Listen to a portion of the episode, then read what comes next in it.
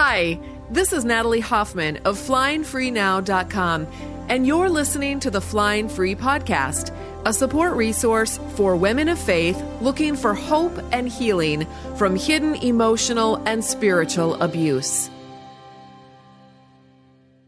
Welcome to episode 239 of the Flying Free Podcast.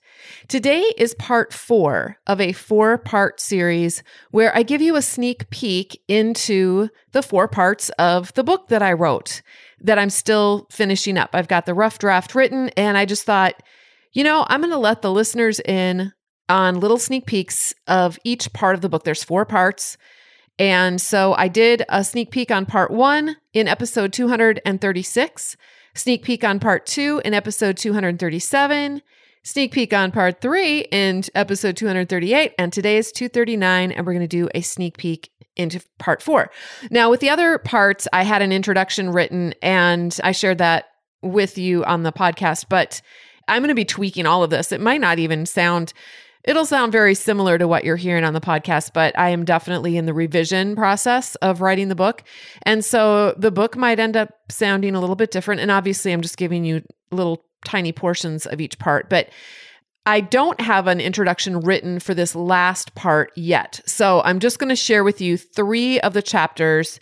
They're not going to go in order. I'm going to share with you chapter five, or what's chapter five right now, chapter nine, and chapter 11. I'm actually not finished writing part four. I still have, at the time of this recording, I still have a couple of other little chapters that I want to write, but I will share uh, what I've got done of five, nine, and 11 right now. And here we go. Chapter five Flying Free. When it comes to injustice, silence is not a virtue. It is a vice, two times compounded because it contains both indifference to the victims and complicity with the destroyers. In such instances, we have failed to do justice. The call to do justice is the call to be like God. In failing to do justice, we do not look like Christ in this world. In not looking like Christ, we have failed to worship him. Diane Langberg, Suffering and the Heart of God How Trauma Destroys and Christ restores. I hate to torment the reader with even one more word about Bethlehem, but they keep showing up in my story like a bad case of acne. In August of 2016, the elders at Bethlehem asked me to come to one of their meetings to discuss my request to withdraw membership. Dear God, have mercy on all the living souls of the planet. I wrote, Thank you, but I will decline. As I've stated before, if anyone has anything to say to me, they can put it in writing and send it in an email. They wrote back that they were sad I felt this way. They held their meeting about me the following month and sent a follow up email expressing that after careful deliberation, they had decided not to grant my request to withdraw membership. Instead, they told me for the umpteenth time that I needed to reconcile with John and put myself back under their authority for my own good and for the sake of my children. They said they were writing with tears. Can anyone say crocodile? Two months later, they sent me a copy of the letter they intended to publicly read to the congregation at the quarterly meeting. In this public announcement, they wrote, it is not our policy to grant a dismissal of membership to a member who is pursuing a direction that we consider to be sinful. Rather, it is our normal policy to pursue such a member in the process of church discipline. My interpretation?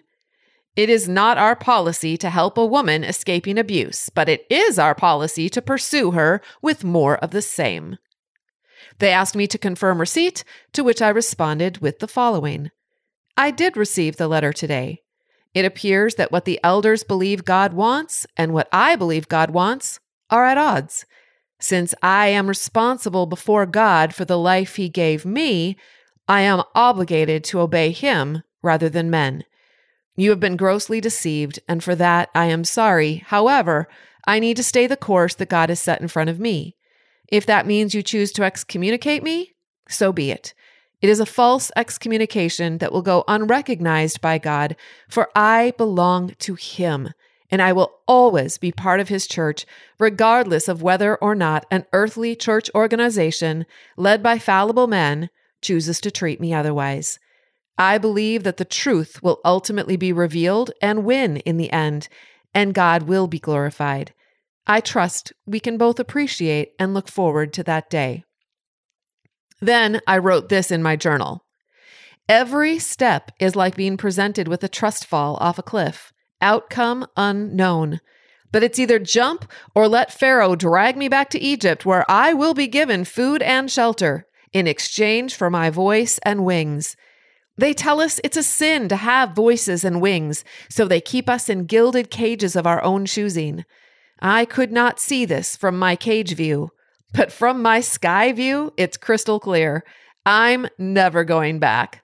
I'm flying free. I didn't want to just enjoy my own flight, though. I knew there were caged survivors longing to fly, and I wanted them to know I could see and hear them, and I believed them. I wanted to help them see their cage doors were actually wide open. They only stayed because they believed they had no choices. But who taught them this? And why? I changed the name of my website from Visionary Womanhood to Flying Free started writing articles for Christian women about emotional and spiritual abuse, and took classes to become a certified life coach. The summer of 2018, I wrote a book called Is It Me? Making Sense of Your Confusing Marriage, a Christian woman's guide to hidden emotional and spiritual abuse. This book would be a necessary and healing empathetic witness for thousands of Christian women. I would go on to write a companion workbook, teach classes, coach women in groups, and start a private forum for these women to connect and see one another. I wanted them to know they were not crazy and they were not alone. At the very end of 2018, the Flying Free podcast was born. It was like God said, Hey, sweet pea, you want to use your voice? Here's a mic. Start talking. So I did. Flying Free is still going strong at the time of this writing, opening cages and setting beautiful butterflies free to discover who God created them to be. I spent decades looking for an empathetic witness outside of myself, but the great empathetic witness had been within me all along. I had finally stopped confusing God with controlling religious people, and this cleared the smoke and enabled me to experience God more authentically for who God was.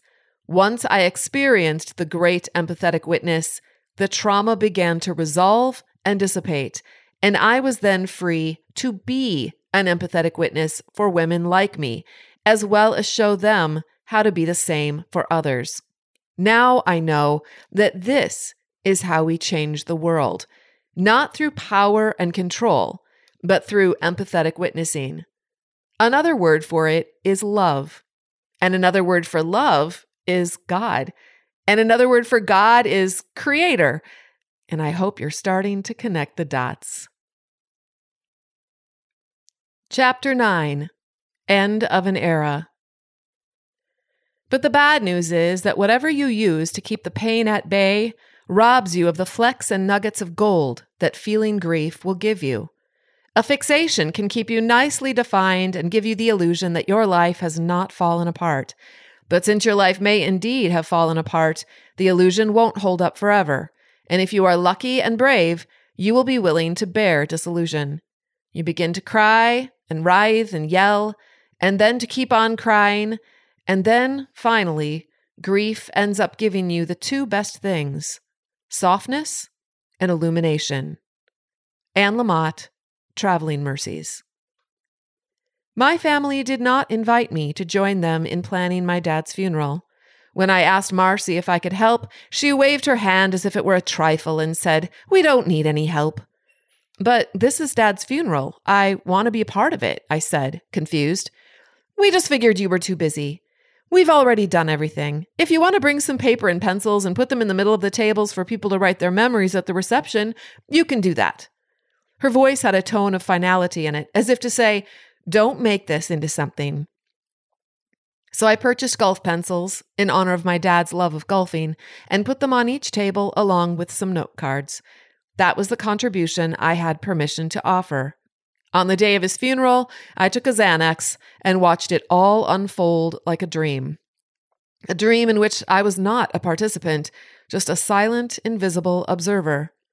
When the funeral was over, my sister Alice invited immediate family over to their home, and her husband invited John and our older boys to go golfing in honor of my dad. Tom and I were not invited.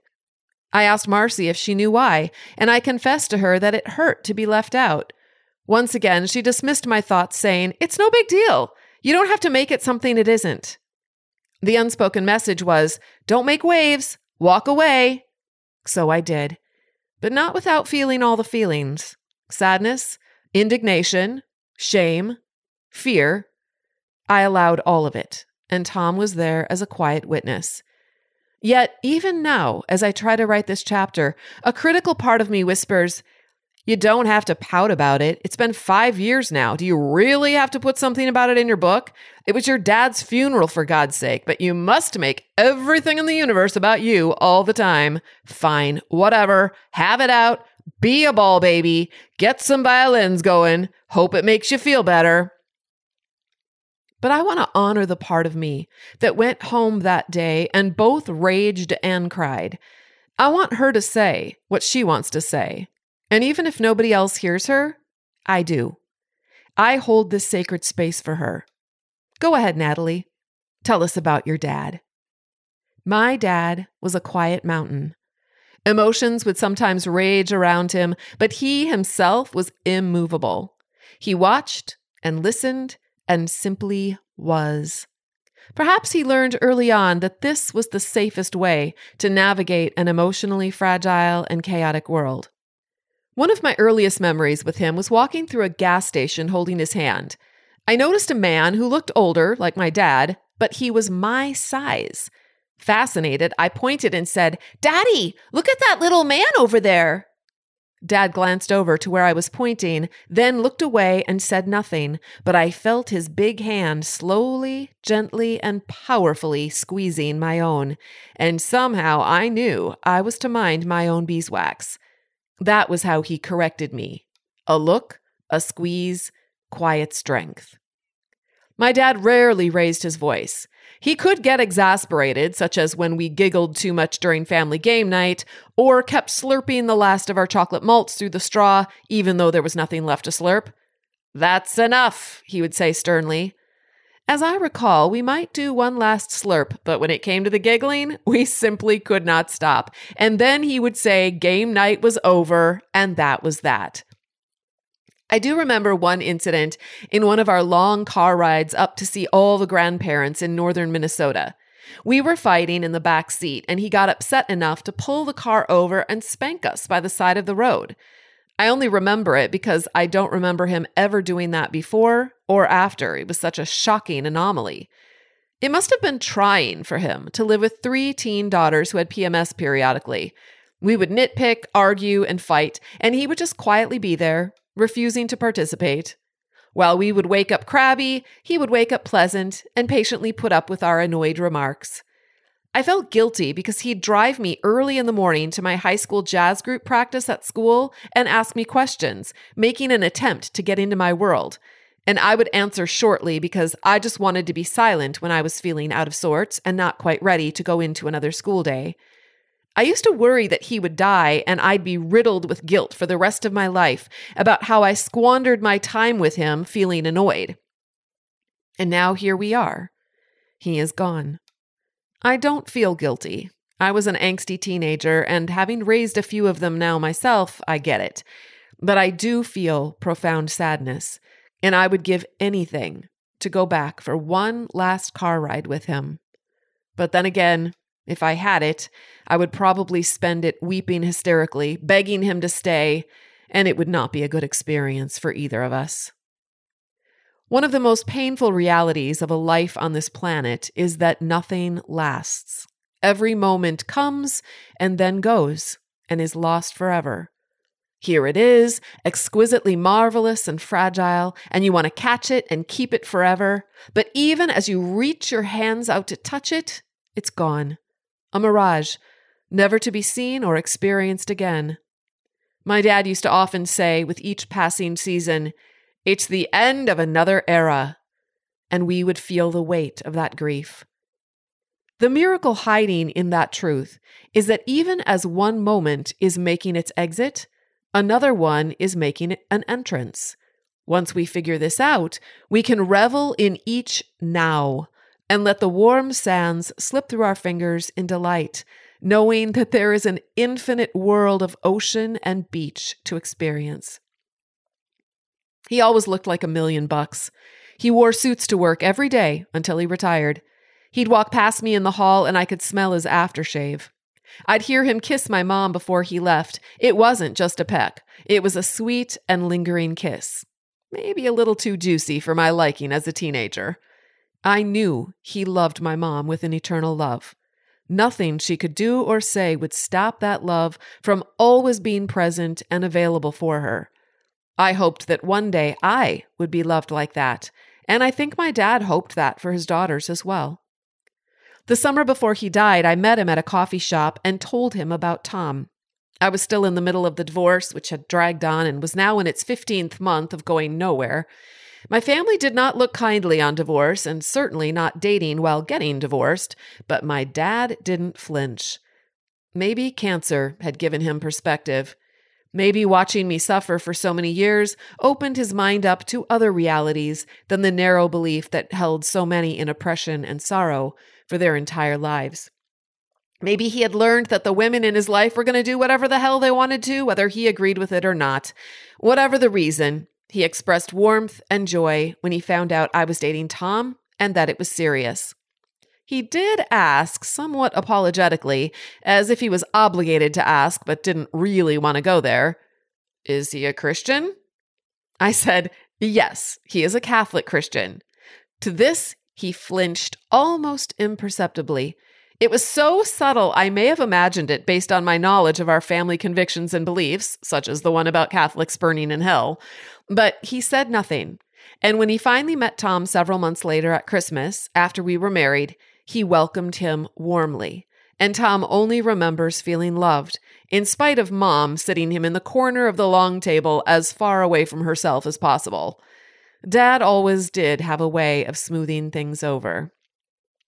My dad came to every single concert, theater performance, and special event that involved his daughters. Once he had acquired 18 grandchildren, he wasn't able to make it to every single event, but that was only because he could not be in two places at once. If he could, he would have. But sometimes the grandkids had to take turns. When he was there watching, the kids could feel it, and I'm pretty sure they played and sang and recited and acted better for it. Since his departure, I still find myself scanning the seats for his presence, and sometimes I will spot the back of a head that looks like him, and my heart will both leap with hope and sink in pain in less than a second. Then I have to remind myself that he is here in my heart. Dad tried to teach me how to golf at one point, but I was hopelessly terrible as well as disinterested. I did love to drive the golf cart, though, so on occasion, when we could use my grandpa's cart, I would come along to be the caddy. I loved our summers up north. My mom's folks had a cabin on Big Cormorant Lake, and we would spend two weeks every summer hanging out with cousins and aunts and uncles, shooting off fireworks, smoking candy cigarettes, and swimming for endless hours in the LJ waters. Dad loved movies, and it became our little tradition to go to one, just the two of us, each summer. We saw Raiders of the Lost Ark, Jaws, and the Twilight Zone movie, to name a few. He also loved food and treats, and he would take all of us to the Dairy Queen for ice cream cones while we were on vacation or after any big event. On the way home from the cabin, he would make one last vacation stop at Tasty's Pizza in Columbia Heights, where we had lived until I was seven. He would buy two large pepperoni pizzas and a pitcher of Pepsi. I remember watching his eyes as he looked longingly at the pizza while it quickly disappeared. I wanted the last piece, but he always seemed so sad when it was over, so we all let him have it, most of the time. We may have left that neighborhood behind when we moved, but we never left our love of Tasty's pizza behind. To this day, I still go back periodically to have the best pizza in the world and to remember. When I was really young, Dad played on a city softball team with several of my extended relatives, which meant we got to play in different parks all over the Twin Cities with all of my cousins. I never wanted those moments to end. Dad got along with anyone and everyone. He was loved and respected at work, at church, and in our extended family. He was quiet, but he had a dry sense of humor and an impeccable sense of timing. He would listen to the conversation and then, at just the right moment, softly drop a hilarious little twist to whatever was being talked about. He wasn't the life of the party, but he was someone you definitely wanted at the party. You also definitely wanted his financial prowess. As a controller for a large commercial real estate company, as well as the church treasurer for many years, he was good with money. He saved and paid for all three of his daughters' big weddings, as well as most of their college. He never lied or said anything mean about anyone. You could trust him with everything, and we all did. He loved his grandkids. When I lost baby Elizabeth, he had a hard time getting over it. He cried. He wrote about it. He wanted to talk about it all the time. He had his heart set on doing all the things he had done with his little girls all over again with this first little granddaughter. At the time, his grief over a child he never knew seemed over the top and a bit odd. But looking back, I now believe he was grieving the loss of his own little girls and their childhoods, and losing Elizabeth gave him permission to fall into that sadness and grieve about all of it. Within a few years, he had numerous grandchildren, and he entered grandfatherhood with gusto. He generously rented cabins for us every summer so we could replicate with our own children the cabin memories we had grown up with. For one week out of the summer, he'd hang out with his grandkids, swimming, fishing, golfing, and pulling skiers and tubers over the lake waters while they screamed with glee. After he got cancer, Dad couldn't read books anymore because of his failing eyesight. Being a book lover myself, I could not imagine what a loss he must be feeling, so I introduced him to Audible and got him started with some books. He fell in love and ultimately listened to hundreds of them before he died. It made me happy that he didn't have to just lay there doing nothing. He could still get lost in historical biographies, mysteries, and crime dramas. About a week and a half before my dad died, he was in the hospital, and I brought him his favorite chocolate covered cherries from Abdallah's. He was so composed, so at peace. He was still so him. He said to me, I had a good life and I lived it to the fullest. I got to experience many memorable things, including watching my children and grandchildren grow up. I watched many eras come and go. And now it is the end of my last era, and I'm ready to go. You keep going. You still have life to live and love. We will be together again someday. When I looked at the emaciated and discolored shell of my dad, I saw Creator God.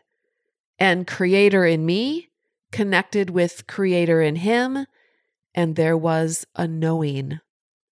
How do I know this? Because when I am aware of Creator in me, I am flooded with peace and love, and everything else disappears. I can see with Creator eyes, and things look very different. And that is what I saw and felt when He said those words to me. Nobody else has to believe me or believe that, but I do. I gave him one last chocolate covered cherry and a hug, and then walked to my car, struggling to see the sidewalk in front of me through the tears and I knew I had just experienced the end of an era. Goodbye, Dad. I love you. Have you ever asked any of these important questions? Why does my marriage hurt so bad no matter how hard I try to make it better? Who am I anymore? And why do I have so much loneliness and self hatred inside? What can I do to move forward in my life when I have felt stuck for so long? And where is God in the mess? I've been praying for years and I don't think He's listening anymore. If you're a Christian woman in a confusing and painful marriage who feels like you're spinning your wheels, looping on the same problems week after week, I'd like to help you change that. Six years ago, I developed a program that has helped thousands of Christian women wake up to their reality and live powerfully within it as the adult women God created them to be. The Flying Free program uses transformational coaching, workshops, classes, and a close knit community of women to support you on your journey. I'm going to help you find answers to all of those questions answers that make sense and align with your core values so that you can move forward.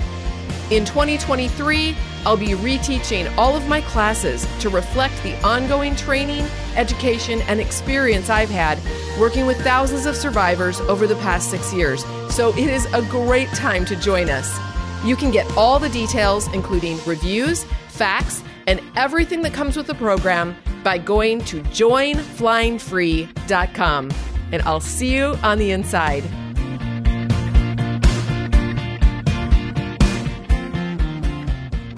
Chapter 11 Tsunami Faith was about love all along. We just didn't realize it, and it took doubt to help us see it. Brian McLaren, Faith After Doubt.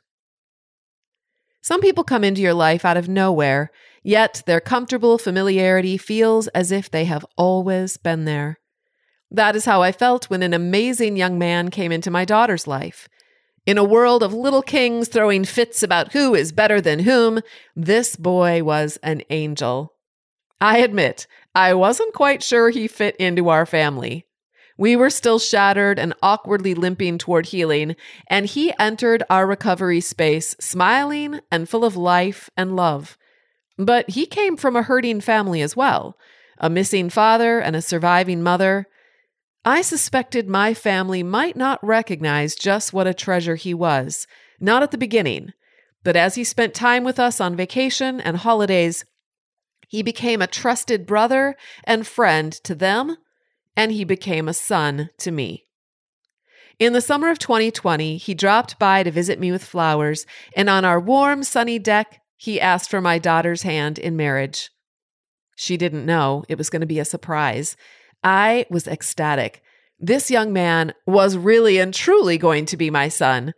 Somehow I had always known his destiny belonged in our family's future bloodline. I offered him the wedding ring from my former marriage so he could use the diamonds to make a new ring. We took pictures to commemorate this moment, and I floated on air the rest of the day. I did not yet see the tsunami on the far horizon. My daughter was a camp counselor that summer for a few weeks, but she would be returning in time for our upcoming cabin vacation. The adult kids were all joining us that year, and I happily planned the activities for our time together. We would make memories horseback riding, biking, boating, and swimming, also eating. And then she called. She wasn't coming home. She wanted to stay at camp. She met someone there and she was questioning her relationship with her boyfriend. If it were a forever relationship, why was she pulled in by this other person? She didn't know. She was in knots, crying and unsure of what to do. But one thing she did know she did not believe it was fair to let this boy believe she was all in when clearly her heart had been distracted by someone else.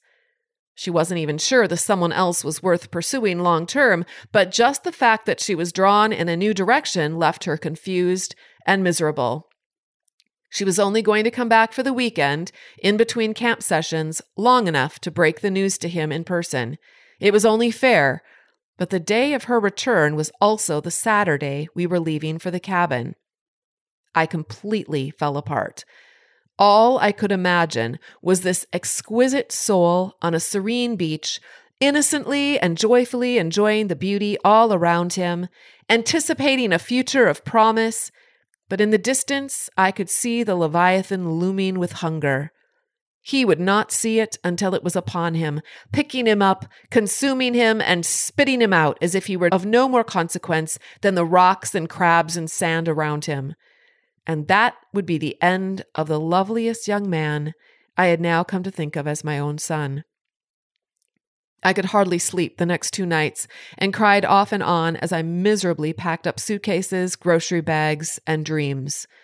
At one point, a desperate thought momentarily flicked at the edge of my brain. Perhaps he might take one of my younger daughters? But of course, he was only meant for one. He would never come with us now. He would never be part of our family. He would leave my world forever, and I knew I would grieve his loss as if he had died. The tsunami slammed into his world that Saturday and did everything I knew it would. I allowed myself to enter fully into the grief of it. When the tears came, I succumbed to their force. On the second day of the vacation, I injured my back while horseback riding and could not walk for several days. I laid in the cabin writhing in agony of heart, soul, and body, and I had no energy to fight or resist it. I was undone. Toward the end of the week, when I could slowly and gingerly walk a few paces, I hobbled outside to sit on a tree stump where there was a satellite connection and I could talk to him on my phone. He was as shredded and raw with pain as I imagined he would be. I could hear the bitter questions pounding on his heart. Where was God in all of this? Why was this happening? It made no sense. I had no answers. Some things cannot be explained, only endured. I was relieved when the week was over and we returned to a hollow normal. My daughter came back from camp, but she was not herself. A few days later, the boy she had met at camp drove over three hours to see her at our home. When he arrived, my daughter walked him into the kitchen to meet me. He offered a vague smile and a limp handshake, which I took vaguely and limply. I asked him if he wanted anything to drink. I don't know, he replied with an utter absence of personality. Annoyed, I responded, Well, if you decide you would like something later, let me know and I abruptly turned away, disgusted with him and disappointed in my own failure to like him.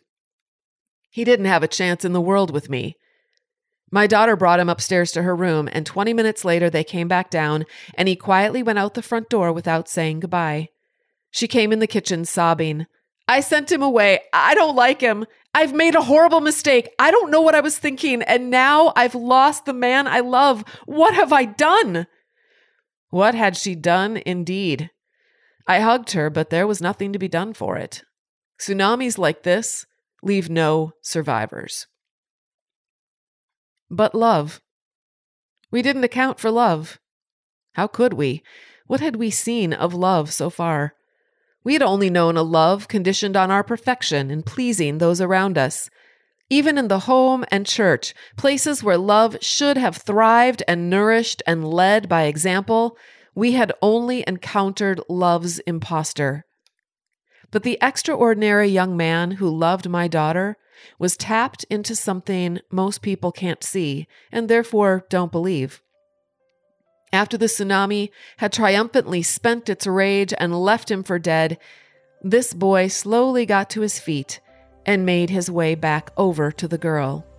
He wisely understood something. She had been swallowed up by the same powerful waters that had tried to destroy him.